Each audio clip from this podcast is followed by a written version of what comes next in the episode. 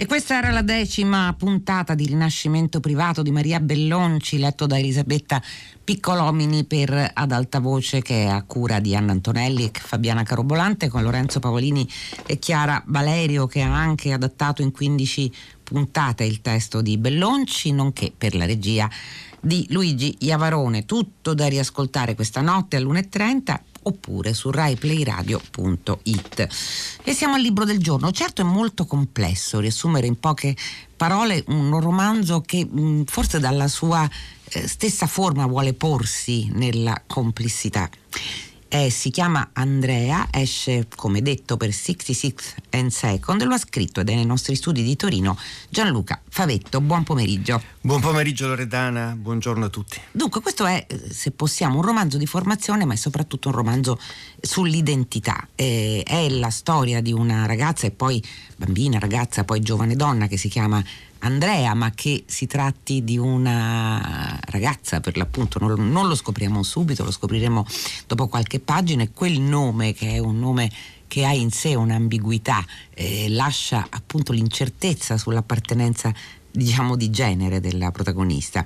È cresciuta in una famiglia che insomma apparentemente è una famiglia felice con ovviamente degli smarginamenti, delle problematiche che andremo anche qui scoprendo man mano, con un lavoro fa l'agente immobiliare anche se il termine non le piace, eh, ma si occupa di case. Le case invece sono molto importanti perché le case, le stanze delle case, l'abitare in comune sono forse il vero, il vero tema del romanzo perché quello che andremo a scoprire più avanti è che Andrea è abitata da quello che viene chiamato un condominio, soffre di un disturbo di personalità multipla e quindi dentro di lei ci sono le voci di altre, riusciamo addirittura a chiamarle persone, mm. visto che hanno un nome Gianluca Favetto. Sì, infatti sono persone e lei è un condominio e c'è questo, hai detto bene, mi sembra che sia un romanzo di formazione, un romanzo sul sull'identità che io ho sempre preferito parlare di radici piuttosto che di identità. E scrivendo questo libro mi, mi ritrovo in, in questa eh, difficoltà che ho ad accettare il termine di identità e di ragionare per identità, perché così mi vedo um, l'identità come uno scafandro che tiene dentro a forza eh, tutte le varie personalità che potrebbero essere eh, persone, tutte le varie energie, no? tutte le varie azioni, varie azioni di una persona che agendo in un modo piuttosto che in un altro può seguire delle strade piuttosto che delle altre strade e quel seguire una strada ti fa essere Mario Bianchi, il seguirne un'altra ti fa essere Elide, il seguirne una terza ancora ti fa essere lo straniero o Francesco Primavera, che sono alcune di quelle personalità e persone che abitano Andrea. E, ehm, e, e, e poi gli ho dato una casa, perché sì. cos'altro è il nostro corpo se non una casa fatta di diverse stanze in cui non diciamo no, quelli che hanno delle variazioni di carattere, non, non capita anche a te di essere in un modo se sei con qualcuno di essere in un altro modo in una situazione ufficiale, se siamo al bar, se parliamo di questo libro in radio, se ne parlo con gli amici, se invece no, sei diverso. E allora io ho usato questa scusa di questo mm, eh, disturbo di personalità multipla, questa malattia, per estremizzare una condizione che a me sembra umana, che sembra la nostra condizione di tutti i giorni. Sì, ci sono eh, effettivamente anche degli indizi che portano a questo ragionamento, a questa, a questa fluidità dell'essere. Mm. Uno è un indizio letterario e che forse il romanzo sull'identità o non identità per eccellenza è Orlando di Virginia Woolf, eh, certo, che appare certo. magicamente mm. in queste mm. pagine. Mm. E l'altro indizio è invece di natura diversa ed è nella prima pagina del libro peraltro ed è quando nella casa per l'appunto da cui prende tutto l'avvio eh, si parla dei colori del cielo dei soffitti ma mm. i colori del cielo non sono unici perché ogni soffitto ha un cielo diverso il cielo di una giornata d'inverno il cielo che annuncia la pioggia il cielo dell'alba in primavera o all'imbrunire il cielo notturno perlato di chiaro o il puro vapore di nuvole basse mm. ho tanti cieli per quante persone possiamo essere. Certo, e vedi che già dentro, no? i, i, il cielo in una stanza, i tanti cieli in tante stanze. Mi è sembrato di portare il eh, fuori dentro e, e con la citazione di Orlando no? mi sembra di aver dato eh, una chiave di lettura, eh, anche che è una personalità, quella di Andrea, con le tante personalità che ha, che attraversa eh, i tempi, il, eh, il te- vive più tempi potrebbe essere, d'altronde questo fa l'attore, no? E lei mm. potrebbe essere un palcoscenico abitata da diversi attori. Ehm, nello scrivere, nel mettere insieme questa storia, che ho impiegato un po' di tempo, eh. Mm, diciamo che ho incominciato a scriverla nel settembre-ottobre del 2013. Eh, come, come, qual è stato l'impulso, la via d'entrata? È proprio, guarda, eh, da un nome, Andrea, del, eh, Andrea o dei ricongiunti, il romanzo, anche quello eh, incompiuto di Hofmannsthal e dal, da questo fatto qua ho appena scritto un libro sulle radici, avevo appena scritto un libro contro l'identità e quindi mi sembrava di voler raccontare la storia di, An, di Andrea, dell'uomo, no? la storia di Andrea, ehm, attraverso le tante personalità, le tante persone che uno può essere. E poi ho conosciuto una eh, un agente immobiliare, mm. eh, una ragazza che eh, aveva eh, poteva gestire in Umbria, nelle Marche, sulla riviera romagnola, sai quei casali antichi sì. dei ruderi, no? ed era sparsa sul territorio. E allora mi, eh, vedendo lei ho pensato subito che a maggior ragione, ecco il problema dell'identità sessuale, Andrea potesse essere una fanciulla e avendo in mente questo è forse un pregiudizio, ma credo così che le donne abbiano più cura, e poi lo scrivo nel libro, eh, perché danno la vita, hanno più attenzione, sono più in grado di comprendere e lasciare andare, sono più in grado di avere attenzione. E lei di fronte alle case, ehm, nei confronti delle case, ha questo rapporto di cura per cui non sceglie c'è un cliente che ha bisogno di una casa, ta, ecco ti vado a cercare la casa che vuoi. No, lei ha cura per l'ambiente, per il luogo e siccome una casa non si può difendere da un nuovo inquilino eh, che magari la, la, può rovinare con delle ristrutturazioni, lei va a scegliere le persone migliori, adatte per le case, per gli appartamenti, per i luoghi eh, che lei tratta, di cui si innamora, in cui lascia parti di sé, perché una notte ci va a dormire prima di passarle di mano. Mi sto spiegando? Sì, eh, io stavo pensando alla parola radici. Perché eh, quando mm, Gianluca Favetto ha parlato, detto, io mi sono occupato tanto di radici, ho detto, beh certo è vero, perché non solo ha scritto per la terza, se dico radici, dico storie, ma anche tra i suoi lavori teatrali più recenti c'è Le radici davanti, mm. Mm, su Fausto Coppi e l'affollata solitudine del campione. Ora, ci sono molti modi di mettere radici, anche ci sono modi, ce lo diceva ieri Francesca Rigotti, che in filosofia le radici possono essere molte cose. Eh, possono essere appunto il, il, senso stesso dell'identità, ma possono essere anche rete, rizoma per l'appunto. Mm. Allora, eh, penso ai genitori di Andrea, mh, hm, che sono più apparentemente stabili. Apparentemente, perché poi una, Anita, morirà molto giovane e l'altro, il padre, sarà comunque un padre in fuga.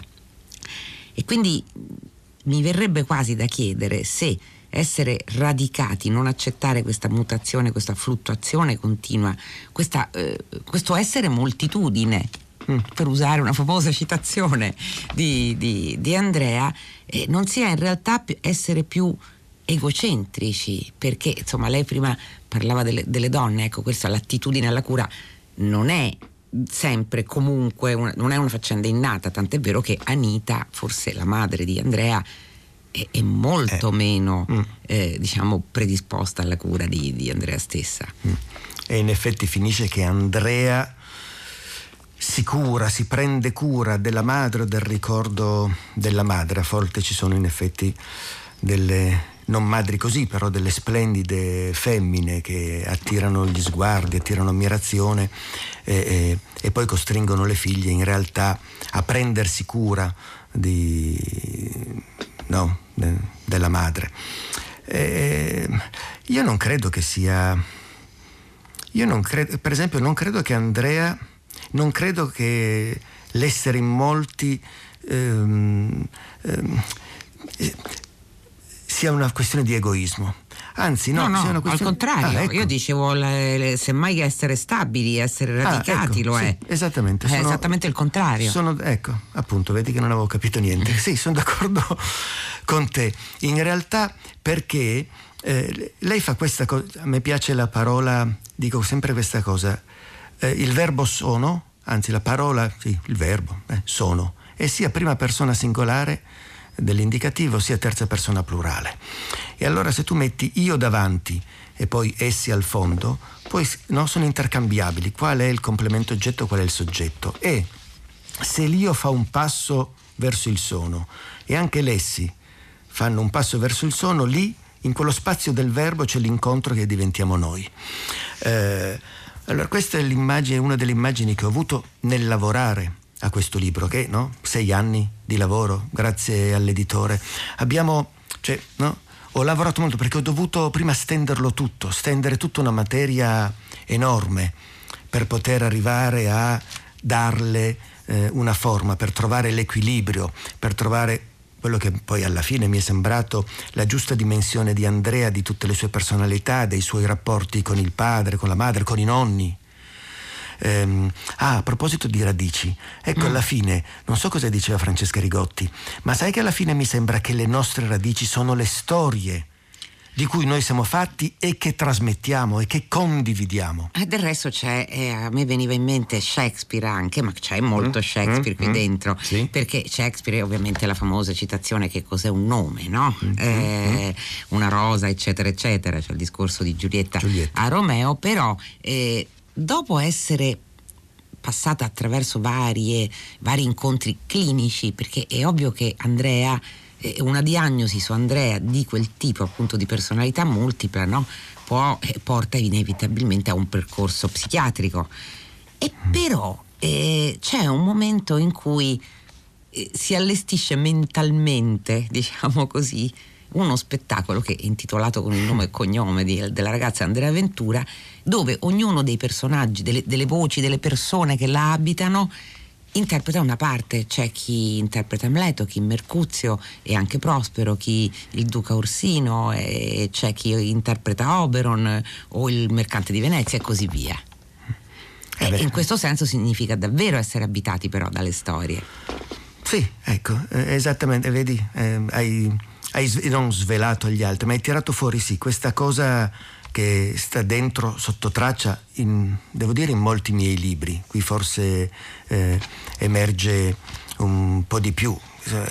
Eh, se penso che le, e, e, penso questo però eh, che non è che noi le storie le possiamo comunicare il libro è un buon mezzo che non è che, non è che comunica una storia al libro queste storie questo le condivide con gli altri Ecco perché avviene l'incontro, ecco perché io ed essi possono diventare noi.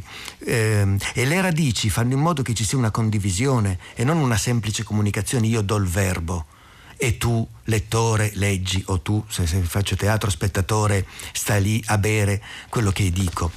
No, tu sei parte eh, attiva, sei uno che contribuisce alla storia. Infatti, sotto sotto, adesso non puoi vederci l'ambizione che ogni lettore qui diventi una personalità, una persona che abita in Andrea, così come ogni lettore che entra qui dentro può portarsi via un pezzo di Andrea e fare in modo che, anzi, gli capiterà. E non è una maledizione, è una, è una bellezza che un pezzo di Andrea entri e, e diventi una delle sue personalità.